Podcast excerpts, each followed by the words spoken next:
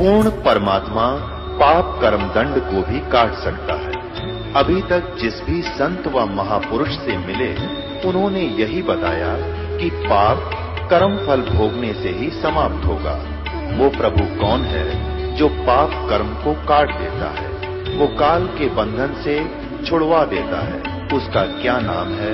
पूजा की विधि क्या है? कृपया अवश्य सुनिए जगत गुरु तत्वदर्शी संत रामपाल जी महाराज के अमृत वचन।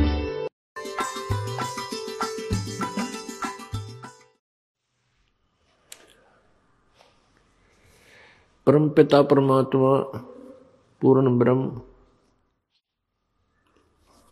ये स्वयं ही सतगुरु बनकर इस धरातल पर 120 वर्ष तक बनारस में लीला की प्रभु ने।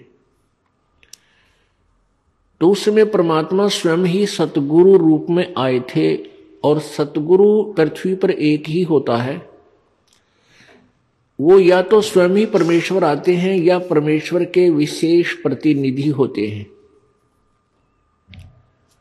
वो गुरु के अधिकारी होते हैं, वही वही गुरु पद के योग्य होते हैं, वही पूर्ण रूप से अधिकारी होते हैं उपदेश आदि देने के। तो जब परमेश्वर स्वयं आए हुए थे तो उसके विषय में कहते हैं कि गुरु गोविंद, क्योंकि सतगुरु पृथ्वी पर एक ही होता है, सतगुरु इसलिए कहा जाता है कि अन्य नकली गुरु बहुत होते हैं जो काल प्रेरित होते हैं। वो वास्तव में गुरु नहीं होते, लेकिन जनता, भोली जनता उनको गुरु मानती है, गुरु रूप से पूजने लग जाती है। इसलिए सत्य गुरु कहना पड़ा सत्य गुरु परमेश्वर ने अपनी महिमा में सत्य गुरु शब्द और जोड़ना पड़ा, क्योंकि झूठे गुरु बहुत घने होते हैं, काल के भेजे हुए। तो यहाँ उसी के बारे में परमेश्वर कह रहे हैं, गुरु बड़े गोविंद से मन में देख विचार, हरि सुमरे सो वार है, गुरु सुमरे हो पार। अब जैसे परमेश्वर कबीर जी आए हुए थे 600 वर्ष पहले, वो परमात्मा थे, लेकिन सतगुरु रूप में विद्यमान थे। अब हम पहले जो हरि हरि राम राम भगवान भगवान करते फिरते थे, कोई लाभ नहीं हो रहा था। सभी देवी देवताओं को पूजते थे, मंदिर मस्जिदों पहाड़ों पर भी जाते थे, तीर्थों पर जाते थे, हमें कोई लाभ नहीं हुआ। और जिस समय हम उस परमात्मा सदगुरु रूप में प्रगट प्रभु के पास जाते थे, जाते ही हमें लाभ हो जाता था। और फिर वो अपने ही प्राप्ति का यानी सतलोक सथाई स्थान देने के लिए जो विधि बताते थे, उस साधना के करने से हम पार हुए। तो क्या बताते हैं? गुरु बड़े गोविंद से। मन में देख विचार। अब सत गुरु यानी गुरु शब्द बहुत है। यदि नकली गुरु ना हो तो। सतगुरु शब्द की भी आवश्यकता नहीं पड़े, यदि गुरु पूर्ण हो। तो यहाँ परमात्मा कहते हैं, वो गुरु या सतगुरु रूप जो एक ही है वो गुरु बड़े गोविंद से। नकली गुरुओं के ऊपर लागू नहीं होती, लेकिन परमात्मा की इस वाणियों को, इन नकली गुरुओं ने अपनी रोजी रोटी के लिए अपने ऊपर लगा करके भोली आत्माओं को पीछे लगा लिया। अब ये काल का भयंकर जाल है पुण्यात्माओं। परमात्मा स्वयं ही आकर के इस काल के जाल को यथार्थ रूप में हमारे सामने प्रकट करते हैं। तो यहाँ क्या बताया है कि गुरु बड़े गोविंद से मन में देख विचार हरी सुमरे सो वार है, वार वन काल के जाल में उर्ली ओढ़ इसी तरफ़, और गुरु सुमरे हुए पार जो जैसे सतगुरु आए हैं, परमात्मा आए हुए थे जिन्होंने अपने परमात्मा कबीर जी में रुचि की, उन्हीं के ऊपर आश्रित रहे तो वो पार हुए। और जो सतगुरु छोड़कर भगवान भगवान, राम राम, कृष्ण कृष्ण, राधे श्याम, ऐसे रट लगाते फिरते थे, वो वार ही रह गए, क्योंकि उनको यथार्थ ज्ञान नहीं हुआ। अब परमात्मा क्या बताते हैं? आपकी ऐसी श्रद्धा होनी चाहिए ऐसे गुरु में। जय इब के सतगुरु मिले जय इब के सतगुरु मिले सब दुख आखुरो। चरणों ऊपर शीस धरूं, कहूँ जो कहनी हो। कबीर साई मिलेंगे पूछेंगे कुशलात। आज अंत की सब कहूँ, अपने दिल की बात। गुरु जी तुम ना भूलियो, चाहे लाख लोग मिल जाही, हमसे तुमको बहुत है, तुमसे हमको नहीं। कबीर तुम रे विसारे क्या बने, मैं किसकी शरण में जाऊँ? शिव ब्रंच मुनि नारदा, इनके हृदय भी न समाऊं।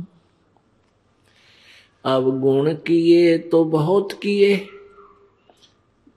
करत न मानी हार, बावे बंदा बख्श दियो, बावे गर्दन उतार।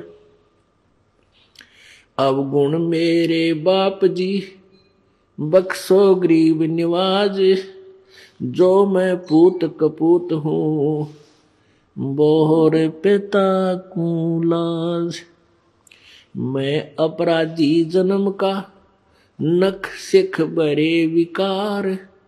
तुम दाता दुख भंजना। मेरी करो संभर।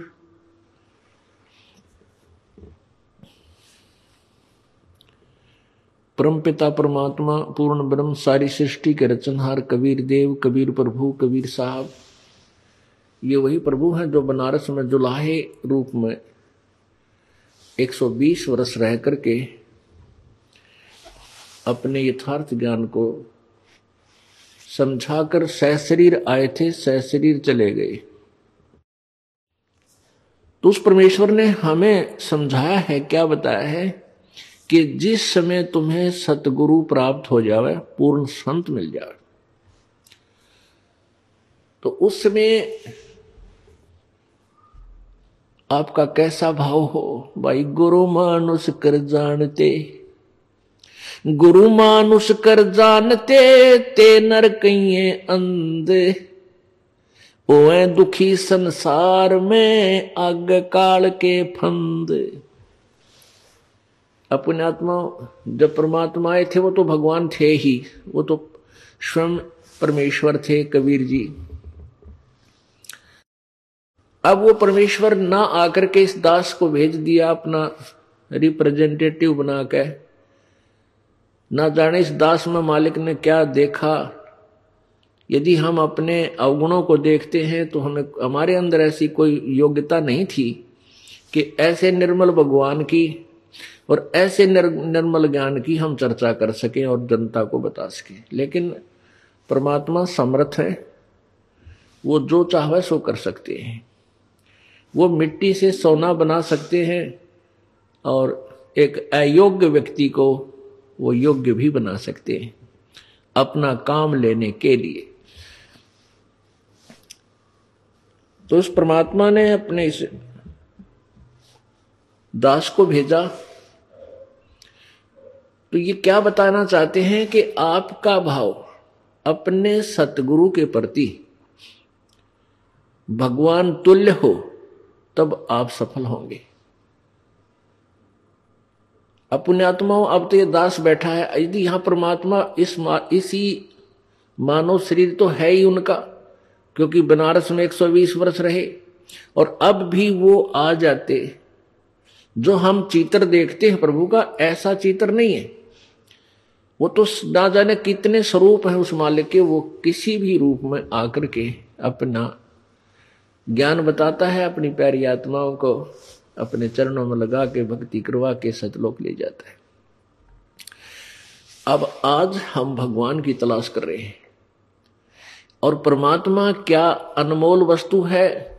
क्या अनमोल है? कितना उसके अंदर गुण है? यदि आज हमें वो मिल जाए, आपके सामने आ जाए तो आपकी क्या स्थिति होगी? एक बार सोचना जो भक्त आत्माएँ हैं, गहराई से सोचे।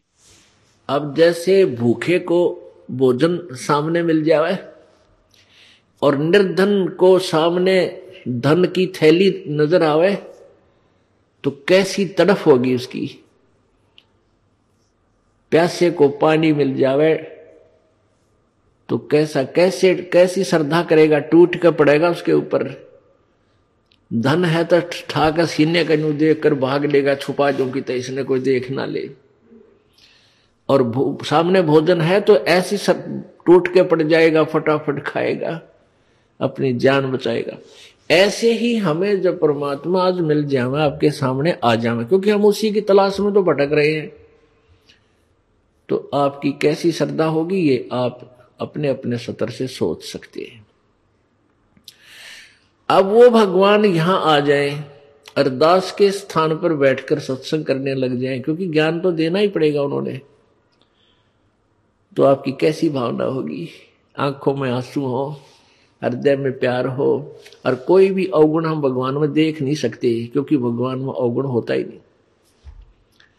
तो यहाँ हम इसी दृष्टिकोण से परमात्मा के भेजे हुए इस दास को आपने ऐसे ही ऐसे ही देखना है, ऐसे विचार रखने ताकि आपकी आत्मा, परमात्मा पाने योग्य बनी रहेगी।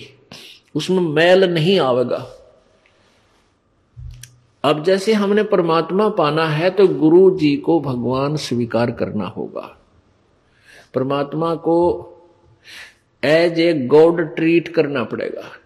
तब ही हम निर्मल होंगे, हमारे अंदर आधीनी श्रद्धा बनी रहेगी। अब एक गणित के अंदर एक प्रश्न आता है ऋण का लोन का। उसमें क्या होता है कि मूल धन ज्ञात करना होता है और वो मूलधन लाखों और करोड़ों की संख्या का होता है। उस लाखों करोड़ों की संख्या के मूल धन, मूल राशि को ज्ञात करने के लिए, प्राप्त करने के लिए हमने सपोज़ करना पड़ता है, मानना पड़ता है, मान लीजिए मूल धन सौ रुपये। उस सौ रुपए मूलधन को मानकर हम उस ओरिजिनल वास्तविक उस करोड़ों और लाखों वाले मूलधन को प्राप्त कर सकते, अन्यथा हम उसका कोई और हल कर ही नहीं सकते, उसको प्राप्ति कर ही नहीं सकते। इसी प्रकार वो परमात्मा तो अथा है, बहुमूल्य है, उसकी कोई कीमत को नहीं। वो तो मालिक है, समर्थ है। उस समर्थ भगवान को पाने के लिए हमने गुरु जी को मानना पड़ेगा, ये भगवान। मान लो गुरु जी भगवान, परमात्मा। तो इस दास को, यानी अपने गुरु जी को परमात्मा मानने से एक छोटी सी राशि है, सौ रुपये, लाखों और करोड़ों की तुलना में। फिर भी उसके बिना वो लाखों और करोड़ों वाला मूलधन आपको प्राप्त नहीं हो सकता। कभी नहीं हो सकता। आप जी ने अपने गुरु जी को भगवान मान लेना चाहिए। और भगवान मानने के बाद फिर हमारी कैसी प्रक्रिया उनके सामने होगी? सामने भगवान खड़े हो। तो आप क्या झूठ बोल दोगे? आप क्या बीच जैसे कोई मर्यादा तोड़ के आया हुआ है भाई शराब पी ली आदि था, बीड़ी पी गया या कोई और आन उपासना कर ली, किसी भी कारण से नाम खंडित किया है, यानी भक्ति मार्ग से भ्रष्ट हुआ है, और फिर यहाँ आता है। एक दो भक्त देखे हैं, दर्दा खाते हैं तमाकू खाते हैं, बीड़ी भी पीते हैं, और यानी मर्यादा को भंग भी करते हैं और आश्रम में आते रहते हैं। तो उनको उनको ये सोचना चाहिए कि आप कहाँ जा रहे हो? गुरु जी भगवान के पास जा रहे हैं। और परमात्मा अंतर्यामी होता है, सारी देख लेता अंदर से। ऐसे आपके मन में ये भावना होनी चाहिए। तो फिर आप जब गुरु जी को भगवान मान कर जाओगे तो आपके हृदय में ये भी होगा कि परमात्मा अंतर्यामी है। और तेरे अंदर के दोष से परिचित है, इसलिए अपने दोष को उजागर कर दूँ। बता दो। उसका समाधान हो जाएगा, उसको दोबारा उपदेश दे दिया जाएगा। नहीं तो आता रहेगा, जाता रहेगा, व्यर्थ में अपना पैर घिसाई करता है, या कोई लाभ उस व्यक्ति को नहीं होगा। ये एक खेल का मैदान है। ये परमात्मा वाला अखाड़ा है, ये खेल का मैदान है। जैसे बच्चा खिलाड़ी खेल में सेलेक्ट होता है, और सिलेक्ट होने के बाद उसको मर्यादा बताई जाती है कि तुम ये फाउल हो जाएगा, यदि तुमने ऐसा किया तो। और वो खिलाड़ी फाउल हो जाता है, कोई नियम तोड़ देता है, उसको फाउल कर देते बाहर निकाल देते हैं। इसी प्रकार आप जो मर्यादा भंग कर दोगे, आप फाउल होगे फाउल होगे तो आप वार कर दिए। और परमात्मा का ऑटोमेटिक संकेत है। वो ऑटोमेटिकली यानी स्वतः आप परमात्मा के मार्ग से दूर हो जाओगे। फिर आपको कोई लाभ नहीं होना। तो क्या बताते हैं प्रभु? हमारे लिए ये अमृतवाणी छोड़कर गए हैं।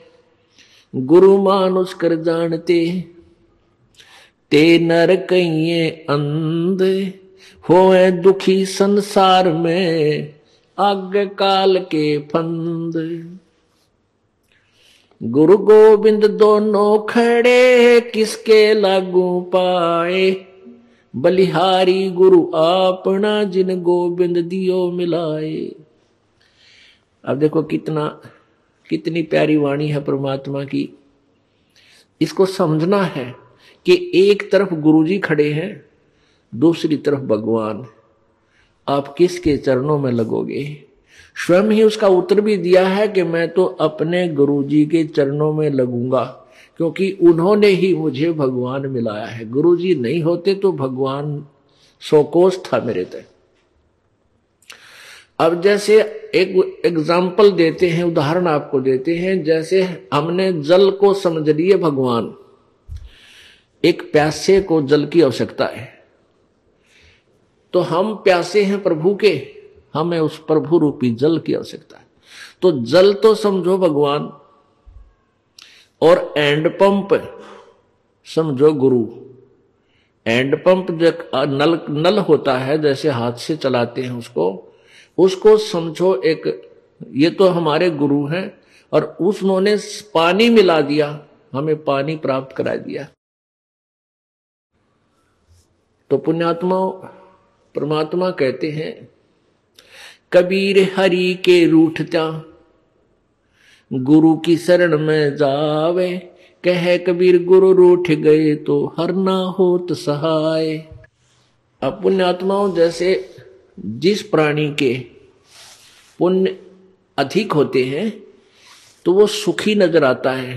उसकी बढ़िया नौकरी भी होती है, व्यवसाय, या व्यवसाय अच्छा होता है, या अपना कोई कार्य बहुत अच्छा होता है, बच्चे भी ठीक है अच्छा उसका जो है ठीक व्यवस्था बनी हुई है। तो सब ये कहते हैं, भाई, इसका राम राज्य है। इसका भगवान प्रसन्न है इसके ऊपर। और जिसके ऊपर आपत्तियों पर आपत्ति आ रही है, वो स्वयं कहता है कि मेरा राम रूठ गया। मेरा भगवान रुष्ट हो गया। मेरे तो मेरा भगवान रुस गया। इसलिए मेरे ऊपर दुख आ रहे तो पुण्यात्माओं, पुण्य से सुख होता है।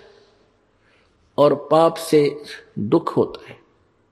जिस व्यक्ति के पुण्य समाप्त हो गए और पाप बढ़ गए, उसको दुख शुरू हो गया। आपके पुण्य अक्षीण होने से आपको दुख शुरू हो गया। आपके, आप कहीं कार्य कर रहे हो खेतों में, आप एक मटका पानी का घड़ा भर के ले गए और वो पीलिया समाप्त हो गया। आपको पानी की आवश्यकता पड़ी। पानी जल के अभाव से आपको कष्ट शुरू हुआ। आप कहाँ जाओगे? हैंड पंप पर जाओगे और फिर हैंड पंप की सेवा करके, यानी एक मजदूरी करके और फिर जल फिर भर लाओगे। आप फिर उस जल के अभाव से दुखी थे, जल प्राप्त हो गया, फिर सुखी हुए। जब आपके पुण्य खत्म हो गए, आपका राम रुस गया। आपका भगवान रुष्ट हो गया, आपत्तियाँ शुरू होगी। उसका क्या समाधान है? कबीर हरि के रूठ चा गुरु की शरण में जावे। कह कबीर, गुरु रूठ गए तो हर ना करे सहाय। आपका राम रूठ गया, आपका भगवान रुष्ट हो गया, आपके पुण्य समाप्त हो गए, आप दुखी हुए। गुरु रूपी हैंडपंप के पास जाओ और उनकी सेवा करो, वहाँ से पुण्य फिर भर लाओ। फिर सुखी हो जाओगे। यदि आपने हैंड पंप ही खराब कर लिया, वो ही तोड़ दी, उसकी हथली हथी तो आपको जल नहीं मिलेगा। यानी आपके गुरुजी रुष्ट हो गए तो भगवान मदद नहीं करेगा, वहीं से कनेक्शन कट जाएगा। उससे पहले जितना जल आपको प्राप्त हो गया, उसको कितने दिन पी लियो? आप जब इस गुरुजी दास के शरण में आते हो उस, मान लिए कोई एक वर्ष कोई दो वर्ष कोई चार वर्ष अपनी साधना करते इस दास के बताए हुए, उससे आपको पुण्य प्राप्त हो जाती है। और फिर किसी भी कारण से आपका दुर्भाग्य उदय होता है, आप यहाँ से कट ऑफ़ हो जाते हैं तो आपके, या आप कोई मर्यादा भंग कर देते हो तो आपके गुरुजी रुष्ट हो गए। गुरुजी रुष्ट हो गए तो वो हैंडपंप खराब हो गया, जितना जल तुझे प्राप्त हो चुका, यानी जो पुण्य तुझे मिल चुके, वो हो सकता है आपके काफ़ी समय तक चल सकते हैं, लेकिन जब वो क्षीण हो जाएँगे, फिर आपकी दुर्गति प्रारंभ हो जाएगी। इसलिए हमने इस आध्यात्मिक मार्ग को बहुत ही जो है सूक्ष्म दृष्टि से देखना है, बहुत गहराई से सोचना है इसके ऊपर और प्रत्येक पहलू पर विचार करके फिर इस सफ़र को तय करना है। परमात्मा क्या बताते हैं, फिर सुनो। कबीर, गुरु गोविंद दोनों खड़े। किसके लागू पाए? बलिहारी गुरु अपना जिन गोविंद दियो मिलाए। एंड पंप और जल का उदाहरण। गुरुजी को ही हमने प्रसन्न रखना है, भगवान प्रसन्न आप रहेगा। क्योंकि परमात्मा उस दास गुरु जी के ऊपर वो खुश होता है, प्रसन्न होता है, वो उसका कृपा पात्र होता है। और आप उस गुरुजी की मर्यादा में चलते हो तो परमात्मा प्रसन्न रहता है। आपको प्रॉपर लाभ देता रहेगा। और आप जी ने नियम भंग कर दिया तो आपका कनेक्शन कट गया, आपका हैंड पंप खराब हो गया, आपको पानी जल मिलना बंद हो गया, आप फिर आने वाले समय में आपत्तियों का सामना फिर करना पड़ेगा। इसलिए प्रभु कहते हैं, कबीर हरि के रूठते गुरु की शरण में जावे, कहे कबीर गुरु रूठ गए तो हर ना करे सहाय। सतगुरु के उपदेश का लाया एक विचारे, जय सतगुरु मिलते नहीं तो जाते नरक दुआरे। ओहो। परमात्मा कहते हैं सतगुरु का। सतगुरु यानी पूरे गुरु से दिए उपदेश लेने के बाद अब हमने विचार आया, इस पर गहराई से सोचा कि जय सतगुरु मिलते नहीं। जाते नरक द्वार और नरक द्वार में दूत सब फिर करते खेचा ताण, उनसे कभू ना छूटता और फिरता चारों खान। कबीर चार खानी में भ्रमता कबू न लगता पारे, सो फेरा सब मेट गया मेरे, सदगुरु के उपकारे। हो हो। पुण्यात्मा, गहराई से सोचो, तुम तो अभी बालक हो। बालक को चिंता नहीं होती। आप मरीज़ हो, डॉक्टर को पता होता है कि इसको के भयंकर बीमारी है और इस औषधि से ये सब रोग कट के इसकी जान बच जाएगी। तो परमात्मा कहते हैं, तुम्हारे साथ क्या दुर्गति होती यदि सतगुरु नहीं मिलते? सच्चे गुरु नहीं मिलते?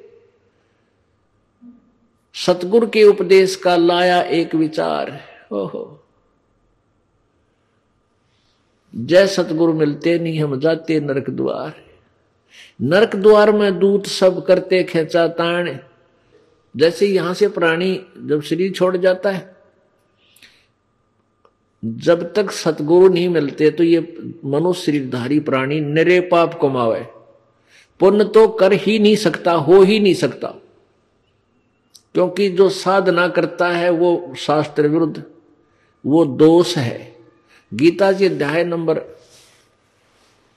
सोलह के श्लोक नंबर तेईस में कहा है कि शास्त्र विधि को त्याग कर जो मनमानी पूजा करते हैं, मनमाना आचरण करते हैं।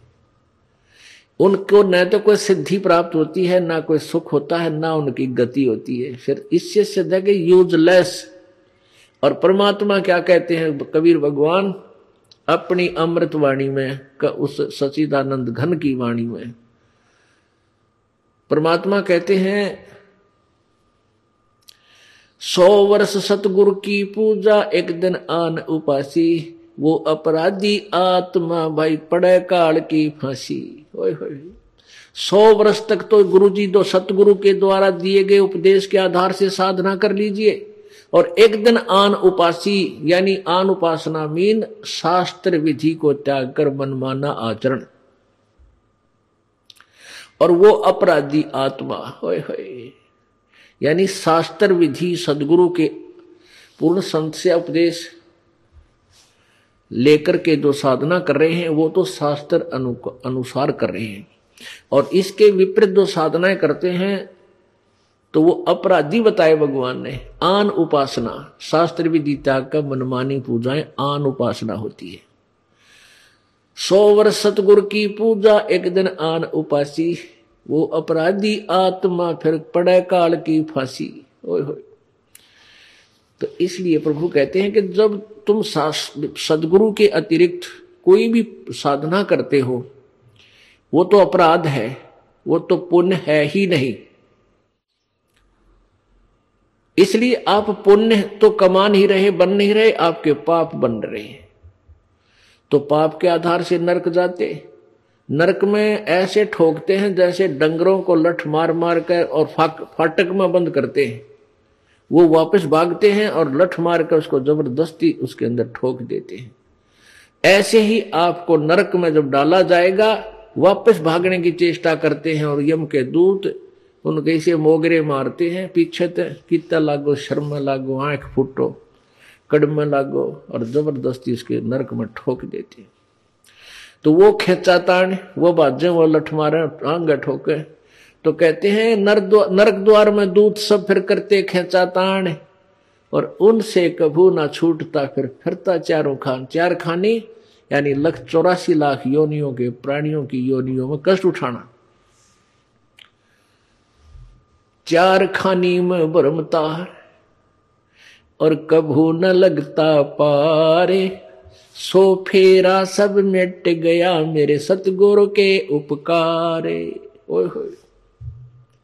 कहते वो सारा बाईपास काट दिया परमात्मा, सतगुरु ने, सारा बाईपास निकाल दिया। ना नरक में जाना, ना चौरासी लाख योनिया भोगना, ना यम के दूध सतावे। तो कितना सुख दिया प्रभु ने, गुरुदेव ने। यानी सतगुरु के उपदेश से जो उन्होंने मार्गदर्शन हमें दिया, नाम दिया, उससे हमें कितना लाभ हुआ? सब फेरा मिट गया वो सतगुरु के ऊपर अब परमात्मा कहते हैं, सात समुद्र की मसी करूँ, लेखनी करूँ बन राय, धरती का कागज़ करूँ गुरु गुण लिखो न जाए। लिख के दिखाओ गुरु जी का गुण। अब इस उपकार का गुण लिख कर दिखाओ, कहते अब सात समुद्र की इंक बना लो, स्याही। और सभी वन जितने भी वृक्ष पेड़ पौधे इनकी काट काट कर छोटी छोटी कलम बना लू। एक एक पेड़ में एक एक लाख कलम बन जा। और समुद्र की इंक देखो कितनी और धरती जितना कागज़ हो। कहती, ये भी छोटा पड़ जाए, सब समाप्त हो जाए, घिस जाए कलम सारी। गुरु गुण लिखो न जाए। अब विचार करके देखो, चौरासी लाख प्रकार की योनियों में हमें धक्के खाने थे। कुत्ते की योनि, कुत्ते के जीवन पर विचार करो पुण्यात्माओं आज हमें डर नहीं लगता, क्योंकि हम बालक हैं, हमें ज्ञान नहीं है।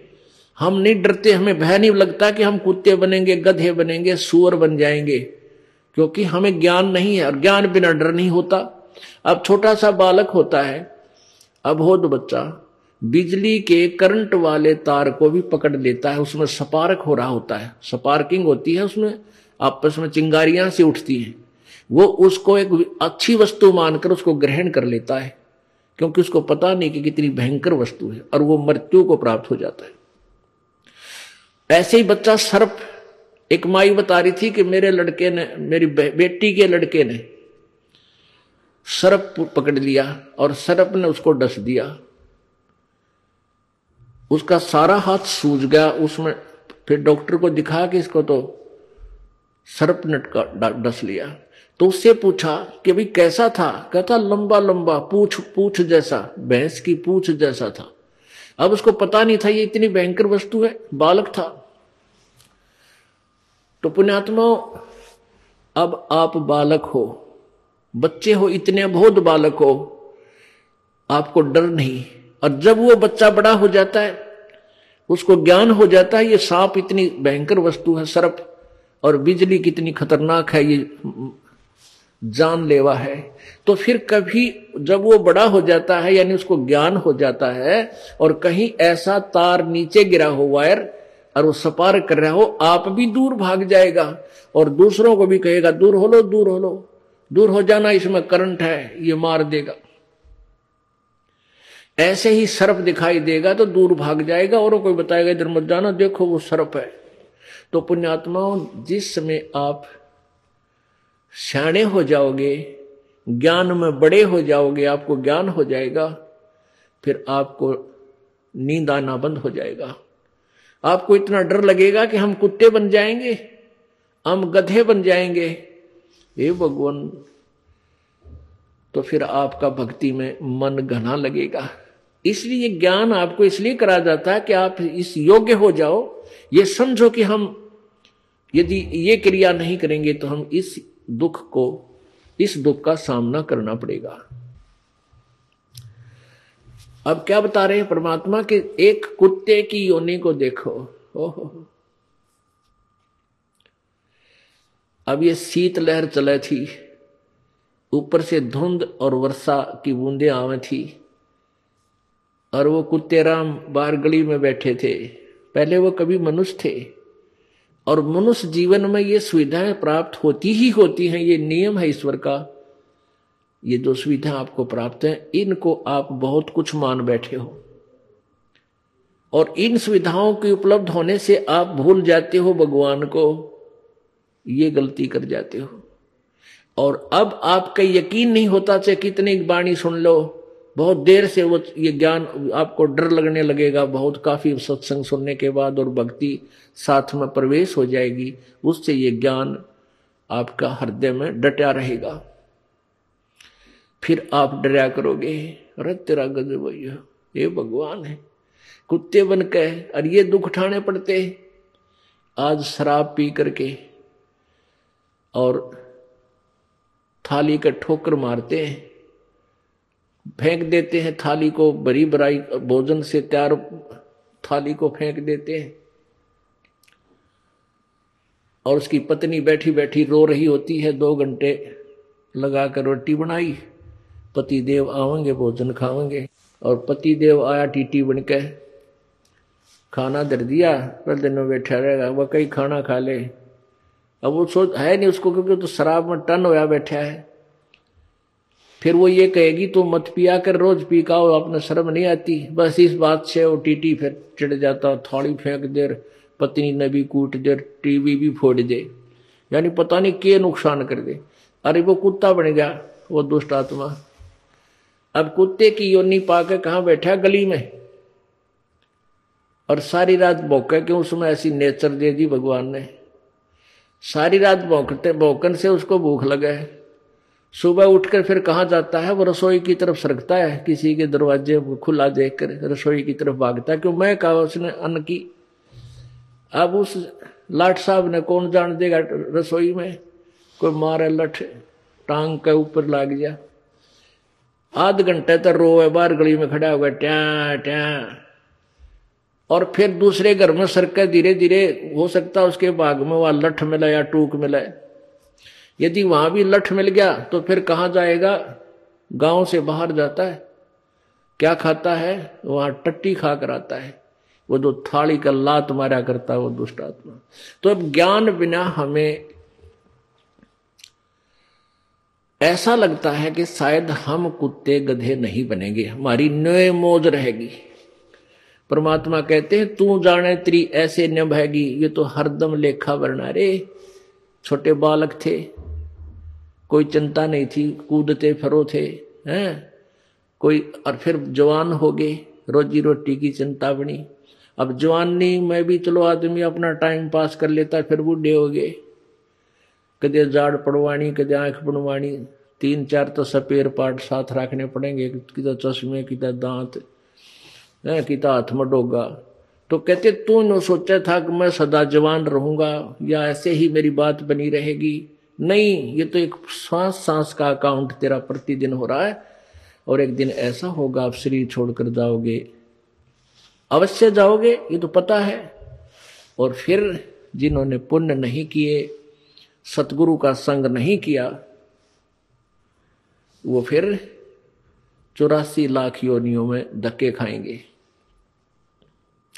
सुखदेव ने चौरासी भुगती बना पजावे खरवो तेरी क्या बुनियाद पराणी तू पेंडा पंथ पकड़ी वो। हो होए होए आन उपासना करने वाले एक सतगुरु को छोड़कर अन्य जो साधना किसी भी संत या किसी सतर की, वेदों तक के सतर का भी कोई गुरु आपको मिला है तो भी आपकी ब्रान माटी दुर्गति समाप्त नहीं हुई। क्या बताते हैं, सुखदेव ने चौरासी भुगती बना पजावे खरवो, तेरी क्या बुनियाद पराणी तो पेंडा पंथ पकड़े वो। सुखदेव जैसे ऋषि उन्होंने भी चौरासी लाख योनियों को भोगना पड़ा, क्योंकि उनको सतगुरु नहीं मिले, ये मार्ग नहीं मिला, ये पेड़ा नहीं मिला। क्या बताते हैं? कोट जन्म तन भरमत हो गए कुछ ना हाथ लग्या रे कुकर सुकर खरबा बोरे कौआ हंस बुगारे। कोट जन्म तू राजा के ना मिटी न मन की आशा, भिक्षुक होकर दर दर घूम लिया, मिला न निर्गुण रासा। अब क्या बताते हैं कबीर परमेश्वर? कि एक पूर्ण संत ना मिलने से, पूर्ण संत ना मिलने से आप अन्य साधना करके, जैसे वो वेदों अनुसार साधना कोई अच्छा ऋषि संत मिल गया, वो भी गुरु बनाने पड़ते हैं, ओम नाम का जाप किया और अच्छे पुण्य किए, उसके आधार से कहाँ तक पहुँच जाते हो? आप ब्रह्मा, विष्णु, महेश तक की पदवी भी प्राप्त कर सकते हो, देवता की पदवी भी प्राप्त कर सकते हो। वरुण, जल का देवता, कुबेर, धन का देवता, यानी वित्त मंत्री, इन पदवियों को भी तू प्राप्त कर सकता है। लेकिन फिर चौरासी लाख योनियों में भी आपको जाना ही पड़ेगा। कहते हैं, भिक्षुक होके दर दर घूमिया। और मिला न निर्गुण रासा भिक्षुक होके, जैसे किसी को प्रेरणा हुई पुण्यात्मा को घर त्याग दिया, जंगल में जा बैठा। वहाँ से क्या करते थे कि जंगल से गाँव में आते थे, नगर में, वहाँ से एक बार भिक्षा मांग ले लेंगे और शाम न खाली और सुबह भी वही रख दी, सुबह बासी जैसी मिली वो खाली और फिर भी बच गई तो उसको कहते सुखा लेते थे, श्याम ने फिर उसी में थोड़ा बहुत खा के काम चला लिया। और इतनी साधना भी की कि कहीं तेरी भक्ति में बाधा ना पड़े, थोड़ा खा करके अपनी भक्ति करता रहो। उस भक्ति के आधार से इतने इंद्र कुबेर ईश की पदवी, स्वर्ग का राजा इंद्र भी बन गया तू। लेकिन ये जन्म मृत्यु और चौरासी लाख योनियों का तेरा कष्ट मिटाने, क्योंकि तुझे वो सत, वो मार्ग नहीं मिला।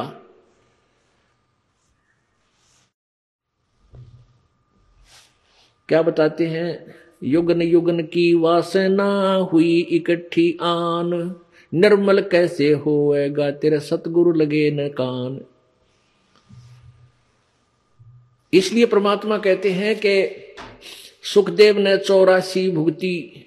इतनी अच्छी साधना करने वाला व्यक्ति भी चौरासी लाख योनियों में गया। सुखदेव जी ने आप बीती बताई कि भी बहुत झंझट है इस संसार, इस जो है संसार में एक बार मैं गधे की योनि भोग रहा था और मेरे स्वामी ने मुझे इतना कार्य लिया, इतना कंजूस था वो, जिसके कारण मैं बहुत प्यासा रहा, अंधा हो गया। भूख प्यास के कारण समय पर आहार भी नहीं चलने दिया तो मैं अंधा हो गया। अंधा होने के बाद मेरे स्वामी ने मुझे घर से निकाल दिया, दो मारे लठ और चलता कर दिया। अब मैं एक पगडंडी पकड़कर उसके ऊपर से जा रहा था। आगे एक नाला आ गया। उस नाले में मेरे अगले पैर जाने लगे, मैंने जंप लगाना चाहा, कूदना चाहा तो बीच में फंस गया। यानी गर्दन अगली थोड़ा ही नाला था, दो ढाई फुट का। दो तीन फुट का अगली गर्दन आगे टेगी पीछे पीछे टिक गया। यानी उसके ऊपर पुली बन गई मेरी। पुल बन गया। अब वहाँ दूरी ज़्यादा थी, शहर से इक्का दुक्का व्यक्ति आता था, मुझे किसी ने नहीं निकाला। मेरे ऊपर पैर रखे कमर पर पार हो जा, मेरा पुल बना लिया। और मैं तड़फ तड़फ के भूख प्यास से कई दिनों तक तड़फ तड़फ के मृत्यु को प्राप्त हुआ। अब कहता मुझे वो याद आती है, वो दुख मेरा, मुझे दृष्टि गोचर हो रहा है, मुझे याद रह गई उस, इस दुख की। अब मैं भगवान गढ़ा बजता हूँ, परमात्मा को बहुत याद करता हूँ। लेकिन वो परमात्मा को याद कौन से को कर रहे थे? वो उनको पता नहीं था कि कौन परमात्मा है जो चौरासी लाख योनियों को दुख को खत्म कर सकता है। अब परमात्मा, परमेश्वर अपने ही महिमा आप ही बताते हैं, तुम कौन राम का जपते जपम और तात मिटे ना ये तीनों तापम। तुम कौन से भगवान की भक्ति कर रहे हो? जिसे तुम्हारे ये दुख ना दुख नहीं मिट रहे? अब जैसे तीन ताप होते हैं, दैहिक, दैविक और आध्यात्मिक।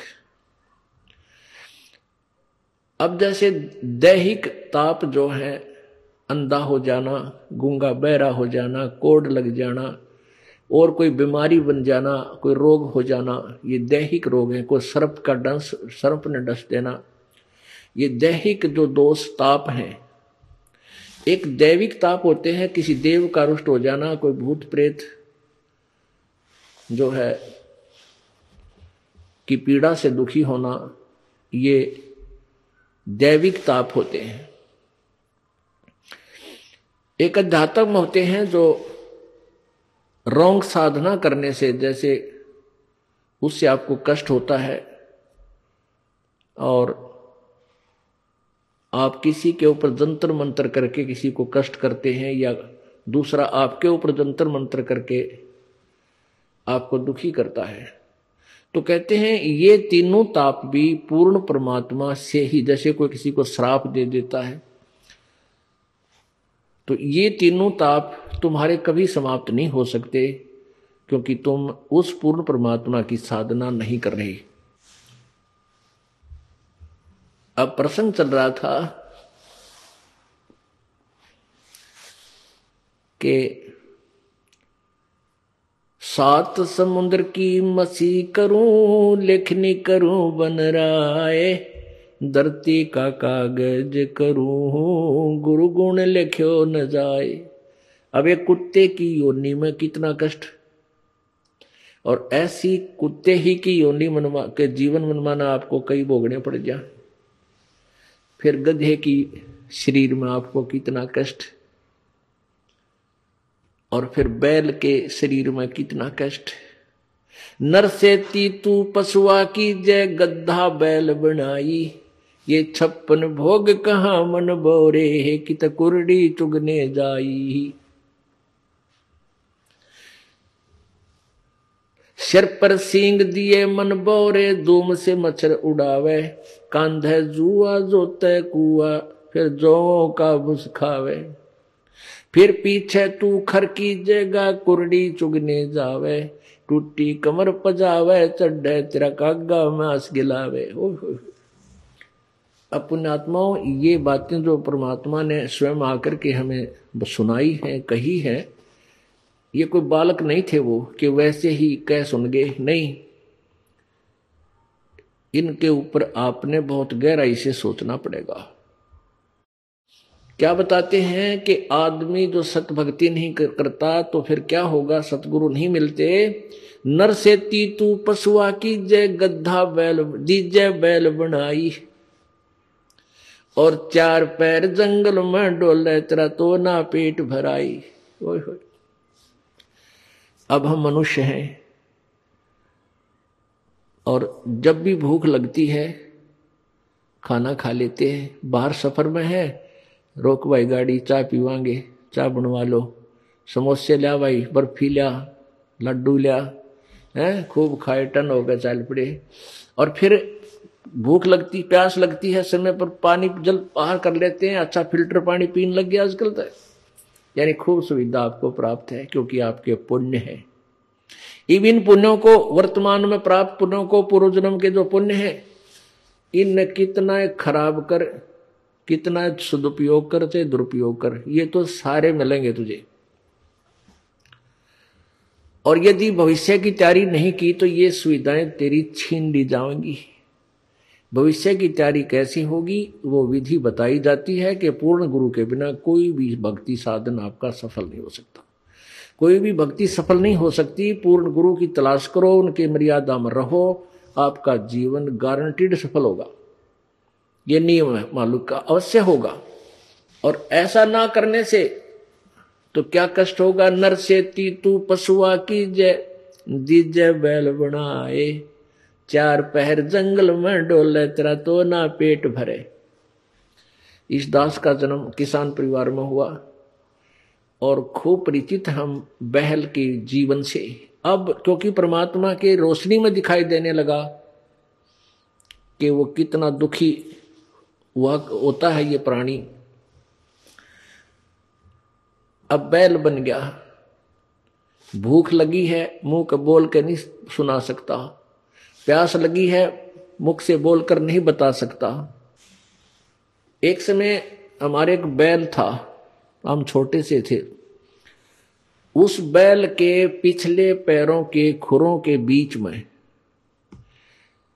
एक कील लगी, एक इतनी लंबा लोहे की कील थी और वो पिछले पैर में घुस गई। सुबह अंधेरे में हाली लेकर गया था खेतों में तो किसी ने वो कील कंडम समझ के गली में फेंक दी और वो बैल के पैर में चल गई। अब बैल डले पत्थर कंकर लग के वो अंदर घुस गई कती। ऊपर कुछ नहीं दिखे। और पैर से बहल लंग करने लगा, लंगड़ाने लगा। तो आली आपस में ये विचार किया करते थे भाई बैल के कभी ऐसे लंग हो जाती है तो क्या बताया करते कि उसको रोकना नहीं चाहिए, बैल को काम लेते रहना चाहिए, क्योंकि उसकी नस पर नस चढ़ गई है। और नस पे नस चढ़ जाने से, रोक देने से वो ज़्यादा हानि होती है, चलते रहने से वो ठीक हो जाता है। इस दृष्टिकोण से हाली ने सोचा कि इस कैर नस पे नस चढ़ गई पैर की, नाड़ी पर नाड़ी चढ़ गई और इसको चलाते रहना, शाम तक चलाते रहा, बैल ने ना चारा चरा, ना जल पिया और शाम तक पैर सूज गया, सोजन आ गई। शाम ने आके खड़ा हो गया, एक तीन पैरों से चल रहा बेचारा, आते ही बैठ गया। सुबह उठा नहीं। इतनी पीड़ा थी उसको। अब पहले पुराने समय में चालीस वर्ष पहले एक ऐसे ही वहाँ ट्रीटमेंट होया करते गाँव में। कोई व्यक्ति बुलाया, उसने कहा कि इसके गोड्डे में बा आ गया, घुटने पे। वहाँ गर्म पट्टी जैसा भी उसकी औषधि थी वह तैयार उसकी ट्रीटमेंट शुरू कर दिया। अब कीला गिरी पैर में घुट, उस खुरों में और ट्रीटमेंट हो रहा घुटने का। अब वो बोल के नहीं बता पा रहा मेरा पीड़ा कहाँ है। और जब वो मनुष्य शरीर में होगा, वो खूब आंडी पाक रहा था। अन्यों कहता होगा कि उसने देखा? भगवान देखी जाएगी, फिर देख, फिर क्या देखेगा? गधा बने पाछे, बैल बने पाछे। अब क्या तू क्या देखेगा? हमने तो अब देखना है, जो मनुष्य शरीर है। और संतों की वाणी पर अटल विश्वास करके अपना कल्याण करवा लेंगे तो जान बचेगी। एक महीने के तक वो बैल सूख गया, चारा भी छोड़ दिया उसने खाना, थोड़ा बहुत खावे, कभी ना खाए पीड़ा में। और ये बता नहीं पा रहा, मेरा पीड़ा है कहाँ? वो अपने आप पक के, वो कील जहाँ लगी थी, अपने आप पक के फूटा उसमें से मवाद निकलन लगा जब ध्यान गया को हो तेरे किसके तो खुरों में कोई गड़बड़ है। फिर उसमें हाथ पर छेड़ा छाड़ी करी, एक व्यक्ति बुलाया उसने। औज़ार से देखा, अगर इसमें कील लगी है, वह कील पर निकाली, इतनी लंबी निकली। तब वो बैल स्वस्थ हुआ। तो पुण्यात्माओं, उस नालायक ने सोची भी ना थी, कभी तेरी ये दुर्गति हो जाएगी। लेकिन ठीक है, हमें ना पता हो, पर संत बतावे। सतगुरु बतावे, आकर के सब सदग्रंथ गुण गुणकावे तो विचार हमने करना चाहिए। तो ऐसा दुख, फिर क्या बताते हैं कि सिर पर सींग दिए मन, चार पहर जंगल में डोल तेरा तो ना उधर बरे अब तो समय मिलते ही, भूख लगते ही, खाना खा लेते हैं। अब परमात्मा का भंडारा चलता है, यहाँ पर फ्री ऑफ़ कॉस्ट है? कितनी बार भोजन पाओ? दिल करे जब चाह की बरा कप पर बैठ कर पीन लाग जा। कहीं भी आप घर पे हो, भूख लगती है, तभी कहते हो, रोटी लाओ, खाना, भूख लगी है। चाय बना लो, चाय पी ले, दूध ले आओ है? और कोई त्योहार है, ब्याह शादी है, लाडू बर्फ़ी जलेबी खूब डट कर खाओ। लेकिन परमात्मा कहते हैं, फिर इस भक्ति ना करने से, सदगुरु की शरण में ना जाने से, नर से तीतू पशुआ की जय। दीजे बैल बनाए चार पहर जंगल में डोले तेरा तो ना पेट भराए ओह चार पहर यानी सुबह से लेकर शाम तक सुबह छह बजे ले जाते थे शाम को छह बजे बारह घंटे खेत में रहेगा तेरा तो पेट नहीं भरा क्योंकि भूख लगी होगी आसपास हरी भरी घास और खेती होगी जो उसका आहार है बैल का लेकिन वो खा नहीं सकता क्योंकि हाथ में लठ आली का मालिक का कड़म मारे जाके चरने की चेष्टा करेगा तो खाने की। समय पर पानी मिलेगा, दो टाइम मुश्किल से। प्यासा मर चाहे भूखा मर पुण्यात्माओं, अब ये सतगुरु का गुण लिखण लग जाओ। आप कितने एक कुत्ते के जीवन को लिखो, फिर गधे के जीवन को लिखो, फिर बैल के जीवन में क्या क्या कष्ट आते हैं वो लिखो। और चीटी हाथी चौरासी लाख कहते हैं, इन सबसे बाईपास निकाला मेरे सतगुरु ने। फिर क्या बताते हैं कि सिर पर सींग दिए मन बौरे और दूम या पूछ होती है, पूछड़।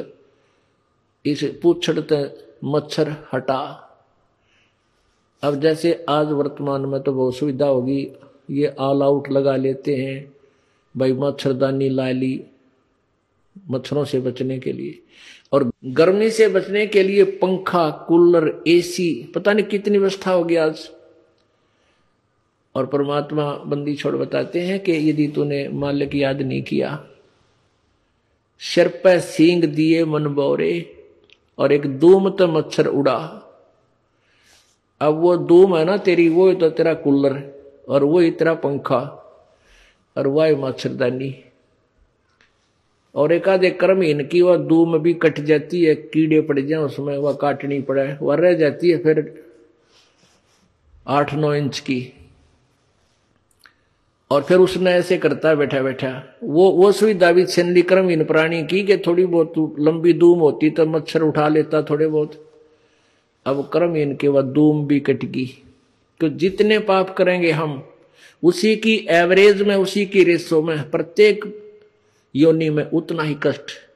पहले तो गदा और ऊपर तो अंधा। तो कितने पाप किए होंगे उस प्राणी ने?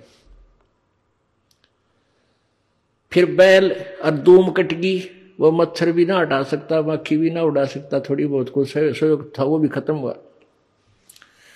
तो पुण्यात्मा, इनको घनी गहराई से सोचो। और फिर भगवान और गुरु जी की तुलना करो कि हम कितना बाईपास चल रहे हैं।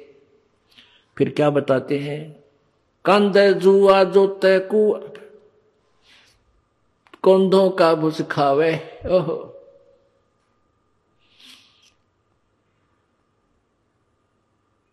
कंध है जुआ जो तय कुआ रहट में जोड़ देते हरट होता था पहले पुराने समय में सिंचाई का साधन। कुएँ में एक चैन सी डालकर उसके बाल्टियाँ वेल्ड कर देते थे।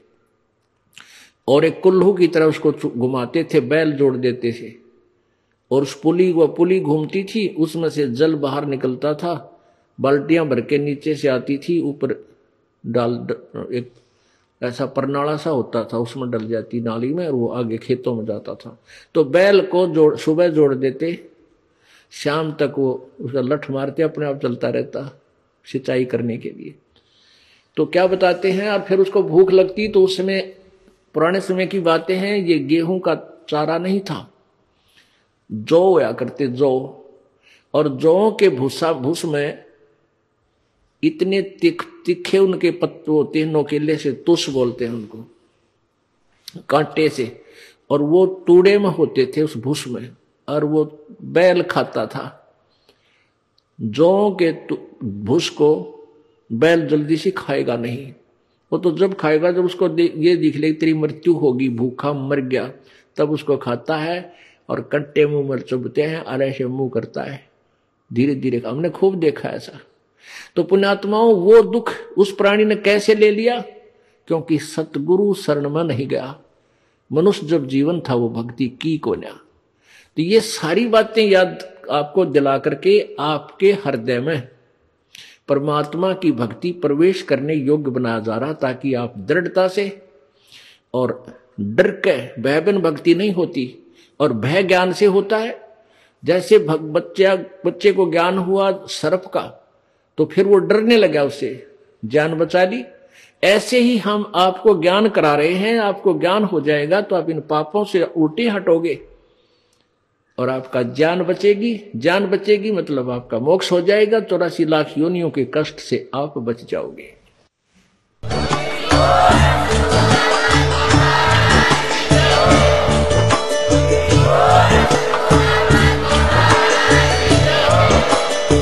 आप सुन रहे थे जगत गुरु तत्वदर्शी संत रामपाल जी महाराज जी के मंगल प्रवचन। अधिक जानकारी के लिए विज़िट कीजिए हमारी वेबसाइट www.jagatgururampalji.org संत रामपाल जी महाराज जी के शुभ आशीर्वाद से पूरे विश्व भर में 500 से भी ज़्यादा नाम दीक्षा केंद्र हैं, जिन पर संत रामपाल जी महाराज जी द्वारा ऑनलाइन निशुल्क नाम दीक्षा दी जा रही है। अपने नजदीकी नाम दीक्षा केंद्र का पता करने के लिए संपर्क करें। Eight two two two eight eight zero five four one